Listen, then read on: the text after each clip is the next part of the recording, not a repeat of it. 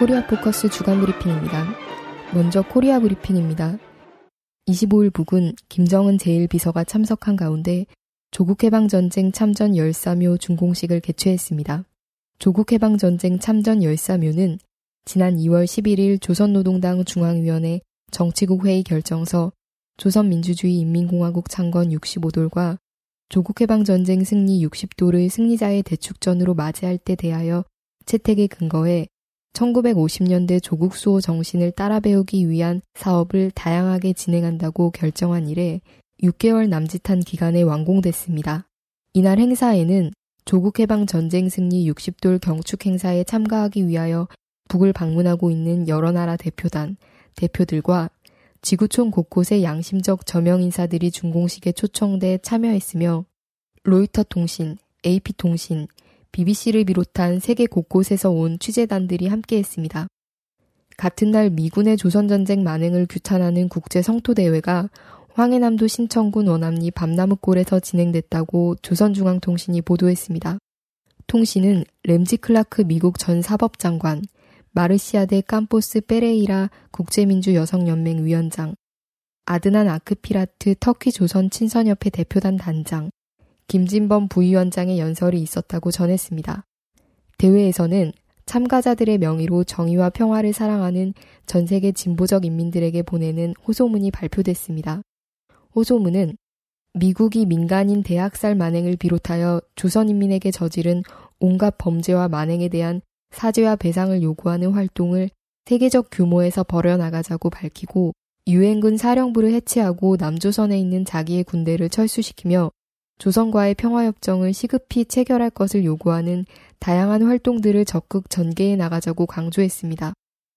26일 북은 25일 열린 6차 개성공단 실무회담에 대해 우리 측은 6차 회담이 또다시 공전되는 것을 막고 어떻게 하나 결실을 이루어 보려고 모든 노력을 다하였으나 남측은 오만무리한 입장을 계속 고집하면서 끝끝내 회담을 결렬 위기에 몰아넣었다고 조선중앙통신을 통해 밝혔습니다.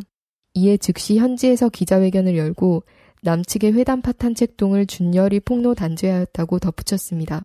통신은 우리 측은 재발 방지 문제와 관련하여 공업지구 중단 사태의 원인을 해명하거나 책임 문제를 따지자면 끝이 없고 우리가 남측에 대고 할 말이 더 많으므로 이번 사태에서 북과 남이 다 같이 교훈을 찾고 앞으로 그런 일이 없도록 하자는 의미에서 북과 남이 공동으로 공업지구 정상 운영에 저해를 주는 일을 하지 않을 때 대해 담보하는 것으로 합의서에 반영할 것을 진지하게 제기하였다고 전했습니다. 북은 6차 회담에서 남측은 공업지구를 겨냥한 불순한 정치적 원동과 군사적 위협을 하지 않는다는 것을 담보하며 북측은 이상의 문제가 제기되지 않는 한 출입 차단, 종업원 철수와 같은 조치를 취하지 않는다는 것을 담보한다는 재발방지 담보안을 제시했습니다. 27일 조선중앙통신은 조국 해방전쟁 승리 60돌 경축 열병식 및 평양시 군중 시위가 김일성 광장에서 성대히 거행됐다고 보도했습니다. 통신은 전승 60도를 백두산 대국의 존엄과 국력을 만천하에 과시하는 승리자의 대축전으로 경축하고 있다고 전했습니다.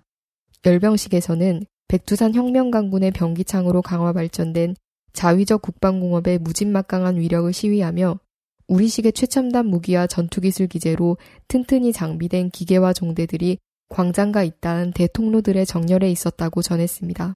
열병식에 이어 광장에서는 평양시 군중 시위가 진행됐으며 광장에는 승리의 727, 하나밖에 없는 조국을 위하여 최대의 애국유산, 우리는 잊지 않으리, 천만 군민 일심 단결, 대를 이어 일편 단심 등의 가작물, 구호판들이 흘러갔습니다. 또 조국 해방 전쟁의 승리는 항미 원조 보가위국의 기치 밑에 우리를 피로써 도와준 중국 인민과 세계 평화 애호 인민들의 공동의 승리임을 보여주는 우리는 함께 싸웠다라는 글귀가 씌어진 가작물도 있었습니다. 끝으로 통신은 조국 해방 전쟁 승리 60도를 성대히 경축한 열병식 및 평양시 군중 시위는 반미 대결전과 강성국가 건설의 최후 승리를 위하여 힘차게 싸워나갈 천만 국민의 혁명적 기상과 불패의 위력을 만천하에 힘있게 과시하였다고 총평했습니다. 22일 북코리아의 일부 지방이 기상관측 일에 가장 많은 강수량을 기록했습니다. 조선중앙통신 보도에 따르면 17일부터 22일까지 홍수 피해로 13명이 사망했고 3명이 실종됐으며 1만 500가구가 무너져 4만 2천여 명 이상이 집을 잃었습니다. 세계보건기구를 포함한 유엔이 주관하는 세계 식량 계획 및 국제 적십자가 원조 지원 규모를 결정하기 위해 홍수 피해 지역을 시찰했습니다. 이어서 남코리아 브리핑입니다. 24일 법무부 기관 보고를 시작으로 재가동된 정보원 국정조사가 또다시 파행을 거듭하고 있습니다. 26일에는 정보원 기관 보고가 무산됐습니다. 특위는 오전 10시 남재준 정보원장을 출석시켜 댓글 작업의 경위, 전현직 정보원 직원 매감 매직, 정보원 여직원 인권유린 논란 등을 추궁할 예정이었으나 회의 공개 여부를 두고 새누리당은 비공개로 하자고 주장했고 민주당은 공개하자고 맞섰습니다. 끝내 합의가 이뤄지지 않자 새누리당 의원들이 회의를 보이콧했으며 정보원 간부들도 출석하지 않았습니다. 민주당은 단독으로 회의를 진행했으며 야당 특위 의원들은 기자회견을 통해 국민들은 국정원과 새누리당의 공모를 의혹이 아닌 사실로 받아들일 것이라며 탄핵소추권을 발동해 남재준 정보원장에 대한 탄핵소추를 즉각 추진하겠다는 방침을 밝혔습니다. 한편 지난 7월 2일 시작된 45일간의 국정조사는 8월 15일에 마감됩니다. 6차 개성공단 실무회담이 결렬된 후 민주당은 26일 책임있는 고위급 당국자들이 직접 대화에 나서서 회담의 급을 높이고 의제 또한 금강산 관광과 이산가족 상봉 등으로 확대, 포괄적인 논의를 하는 것도 한 방법이 될 것이라고 밝혔습니다. 민주당 배재정 대변인은 남북 대표단이 회담 내내 주장을 굽히지 않으면서 결렬 직전까지 온 이유가 대표단의 권한이 제한적이기 때문이라면 다른 방법을 모색해봐야 할 것이라고 전했습니다. 한편 개성공단 정상화 촉구 비상대책위원회는 26일 통일부를 방문하고 북이 실무회담 자리에서 배포한 문건을 돌려보는 등 향후 대응 방안을 논의했습니다. 한 입주업체 대표는 지금껏 북한 측이 이런 정도로 먼저 제시한 적이 없다며 오히려 정부가 개성공단을 정상화할 의지가 없는 게 아니냐고 성토했습니다. 한상권 비대위 공동대표 위원장은 오는 30일 개성공단 정상화를 위한 입주기업들의 입장 발표가 있을 것이라고 밝혔습니다. 고용노동부가 25일 전국 공무원 노조의 설립 신고증을 교부할 예정이었으나 추가 검토가 필요하다며 결정을 보류해 논란이 일고 있습니다.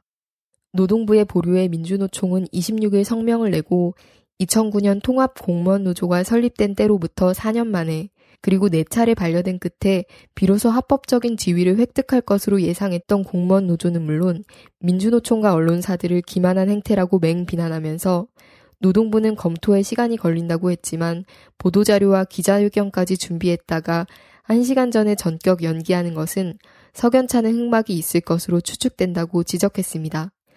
이어 공무원 노조 설립 신고 반려는 불법 부당하며 국제사회의 조롱거리라며 노동부는 더 이상 구차한 변명으로 공무원 노동자를 기만하지 말고 법과 원칙에 따라 설립 신고증을 즉각 교부해야 한다고 촉구했습니다.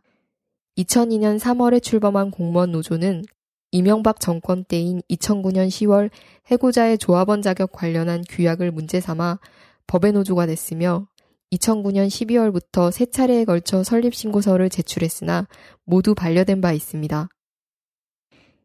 27일 전쟁기념관 앞에서 평화로 걷자 정전 60년 한반도 평화협정 체결을 위한 국제평화대회가 전쟁반대 평화실현 국민행동 주최로 열렸습니다. 미국인인 아태 지역 평화와 비군사화 working group 코디네이터 팀 쇼락은 외국 나라가 작전 통제권을 가지고 있는 나라는 남코리아 외에는 세계 어느 곳에서도 찾아볼 수 없다.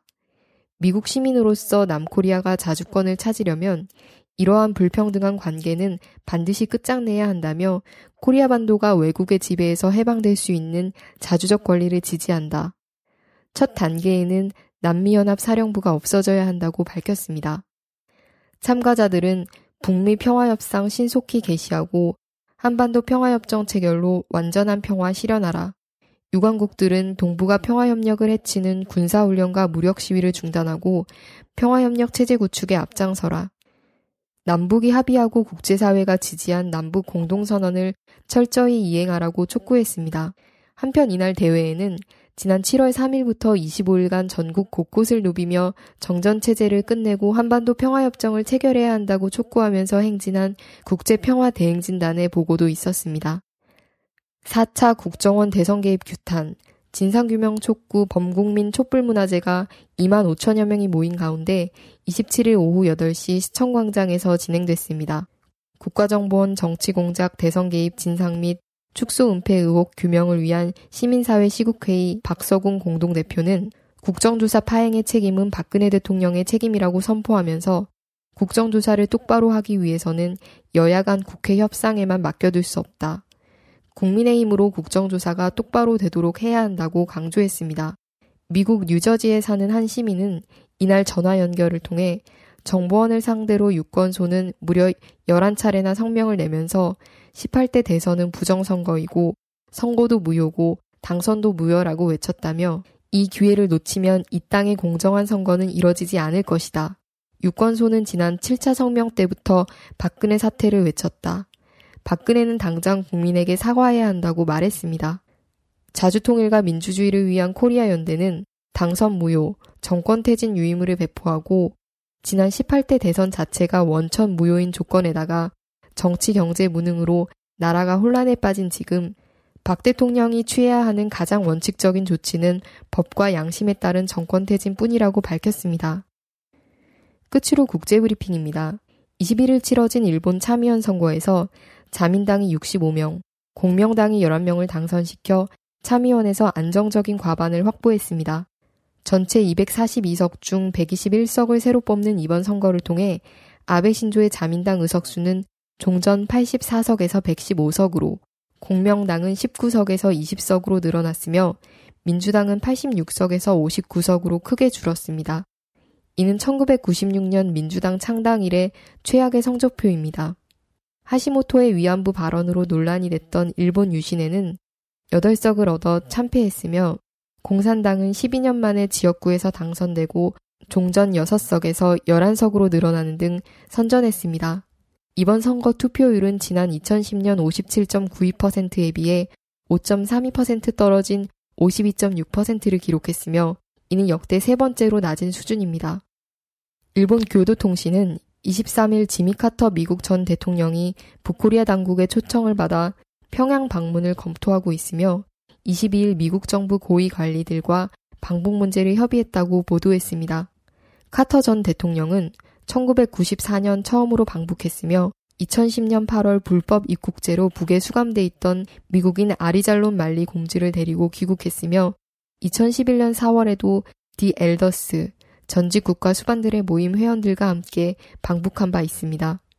통신은 북이 카터 전 대통령 외에도 마르티 아티사리 핀란드 전 대통령도 초청했다고 밝혔습니다. 한편 24일 미국의 소리 방송은 카터 센터 관계자의 말을 인용해 카터 전 대통령이 평양을 방문할 당장의 계획은 없다고 전했습니다. 시리아 반군의 붕괴 현상이 가속화되고 있습니다. 25일 러시아의 소리는 수백 명의 시리아 반군이 무기를 버린 채 시리아 정부군에 합류하고 있다고 보도했습니다. 이어 영국 언론을 인용해 이는 반군의 투쟁 무력 전망에 대한 믿음이 전멸된 가운데 알카에다 영향력 확대를 우려하는 것과 관련이 있다고 밝혔습니다. 한편 존 케리 미 국무장관은 25일 유엔을 방문해 시리아 사태는 군사적 해결 방법이 아니라 정치적인 해결 방법만이 있다고 전했습니다. 케리 국무장관은 24일 러시아 외교장관 세르게이 라브로프와 전화통화를 했다면서 시리아 정부와 반군을 제네바 평화협상의 테이블로 이끌 수 있도록 노력해 나가자는 입장을 공유했다고 밝혔습니다. 이날 케리 장관과 만난 반기문 유엔 사무총장도 시리아 내전 2년 6개월 동안 숨진 희생자가 10만 명을 넘고 170만 명의 난민들이 주변국을 떠돌고 있다며 최대한 빨리 제네바 평화협상을 열어 평화협정을 체결해야 한다고 강조했습니다. 일본의 미야자키 하야오 감독이 26일 남코리아 기자들과의 만남에서 위안부 문제는 예전에 청산했어야 한다고 밝혔습니다. 미야자키 감독은 영화 바람이 분다 상영을 앞두고 일본 도쿄의 그의 작업실에서 마련된 기자간담회에서 일본 정부에 대해 비판하며 일본은 남코리아와 중국에 사죄해야 한다고 강조했습니다. 또 역사 얘기를 해야 하는데 일본은 그동안 쭉 경제 얘기만 했다며 경제가 안 좋아지면 전부 다 잃어버리는 것 같은 상황이 됐다고 전했습니다. 그러면서 세계 경제가 정말 이상해졌는데 돈을 계속 찍어내는 게 좋은 것만은 아니라 생각한다며 아베노믹스와 관련해 여러 얘기가 대두되고 있는데 그런 건 별로 중요한 게 아니고 매일매일 열심히 일하고 노력해서 살아가는 게 중요하다고 말했습니다. 코리아 포커스 주간 브리핑이었습니다.